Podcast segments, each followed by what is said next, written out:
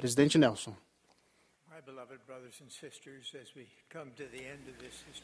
Meus amados irmãos e irmãs, ao chegarmos ao término desta conferência histórica, agradecemos ao Senhor por termos sido edificados pelas mensagens e músicas inspiradas.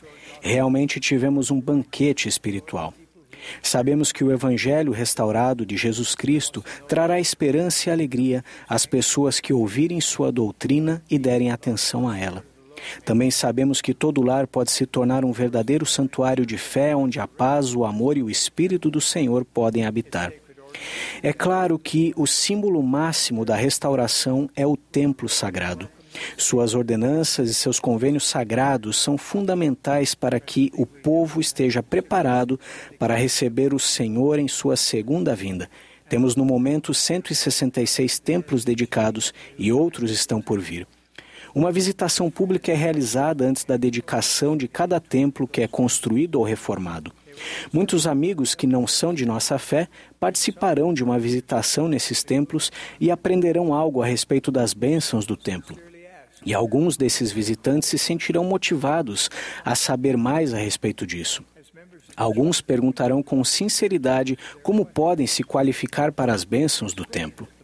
Como membros da igreja, precisamos estar preparados para responder às suas perguntas. Podemos explicar que as bênçãos do templo estão disponíveis a toda e qualquer pessoa que se preparar, mas antes que elas possam entrar em um templo dedicado, precisam se qualificar.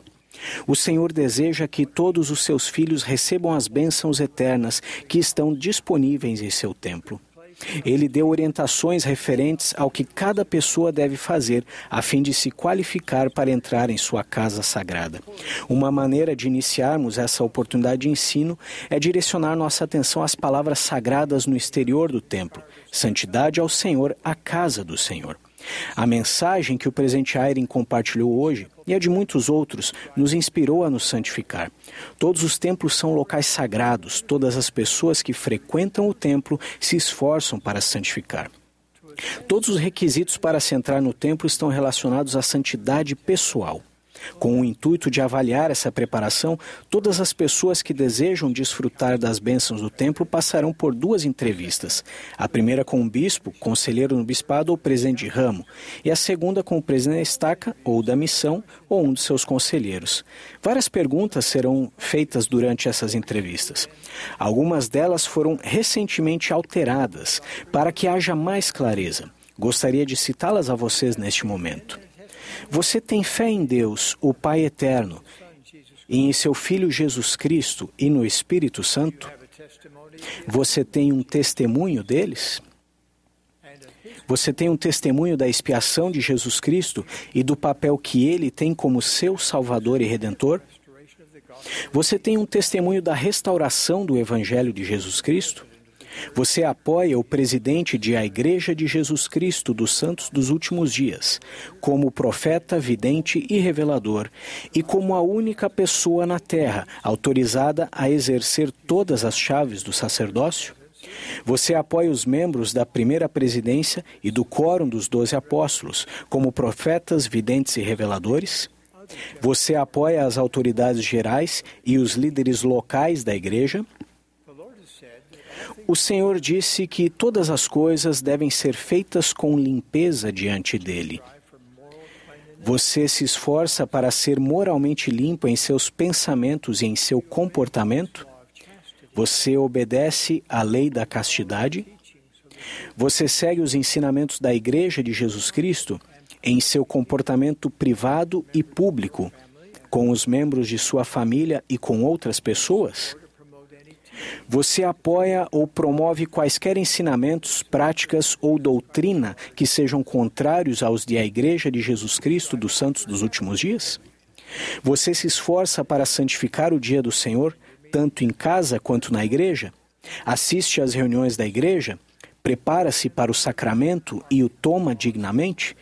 E vive em harmonia com as leis e os mandamentos do Evangelho?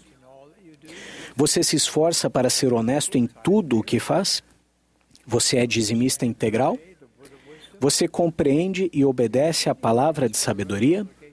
Você tem quaisquer obrigações financeiras ou outras obrigações para com seu ex-cônjuge ou para com seus filhos? Se a resposta for sim, você está em dia com essas obrigações?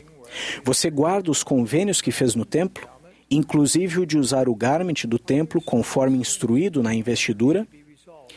Existe algum pecado sério em sua vida que precisa ser resolvido com as autoridades do sacerdócio como parte de seu arrependimento? Você se considera digno de entrar na casa do Senhor e de participar das ordenanças do templo? Essas perguntas atualizadas para se obter a recomendação do templo serão enviadas amanhã aos líderes da igreja em todo o mundo.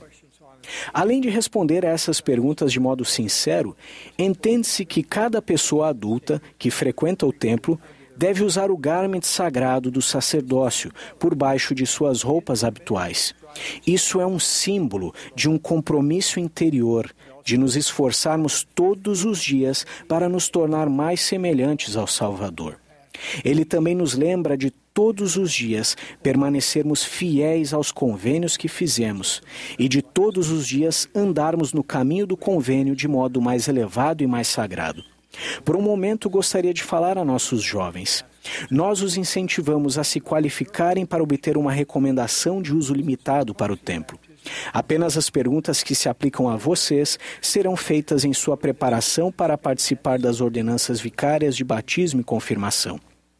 Somos muito gratos por sua dignidade e por seu desejo de participar desse trabalho sagrado no templo. Muito obrigado. A dignidade pessoal para entrar na casa do Senhor exige muita preparação espiritual individual. Mas com a ajuda de Deus, nada é impossível. É mais fácil construir um templo do que edificar um povo que seja preparado para o templo. A dignidade individual exige uma total conversão de mente e de coração, para que sejamos mais semelhantes ao Senhor, para que sejamos cidadãos honestos, melhores exemplos e pessoas santificadas. Testifico que esse trabalho de preparação traz inúmeras bênçãos nesta vida e bênçãos inimagináveis na vida futura, incluindo a perpetuação de sua unidade familiar por toda a eternidade em um estado de felicidade sem fim. Agora gostaria de falar sobre outro assunto: os planos para o próximo ano. No primeiro semestre de 2020, Exatamente 200 anos terão se passado desde que Joseph Smith presenciou a manifestação divina que agora conhecemos como a primeira visão. Deus o Pai e seu Filho amado Jesus Cristo apareceram a Joseph, um jovem de 14 anos de idade. Esse evento marcou o início da restauração do Evangelho de Jesus Cristo em sua plenitude, exatamente como foi predito na Bíblia Sagrada. Houve então uma série de visitas de mensageiros celestiais, incluindo Moroni, João Batista e os apóstolos da antiguidade, Pedro, Tiago e João. Outros também o visitaram, incluindo Moisés, Elias e Elias o profeta. Cada um deles trouxe autoridade divina para abençoar os filhos de Deus na terra mais uma vez. De modo milagroso, também recebemos o livro de Mormon, outro testamento de Jesus Cristo, que serve de companheiro à Bíblia Sagrada. As revelações publicadas em Doutrina e Convênios e na Pérola de Grande Valor também enriquecem nosso entendimento dos mandamentos e da verdade eterna de Deus. As chaves e os ofícios do sacerdócio foram restaurados, incluindo os ofícios de apóstolo, setenta, patriarca, sumo sacerdote, elder, bispo, sacerdote, mestre e diácono. E as mulheres que amam o Senhor servem de modo valoroso na sociedade socorro, na primária, nas moças, na escola dominical e em outros chamados da igreja. Partes vitais da restauração do Evangelho de Jesus Cristo em sua plenitude. Assim, o ano de 2020 será descrito como um ano bicentenário. A conferência geral no próximo mês de abril será diferente de qualquer conferência que já tivemos.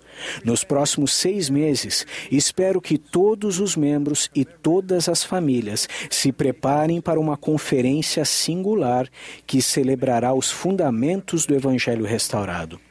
Vocês talvez desejem iniciar sua preparação lendo o relato da primeira visão de Joseph Smith, conforme registrado na Pérola de Grande Valor.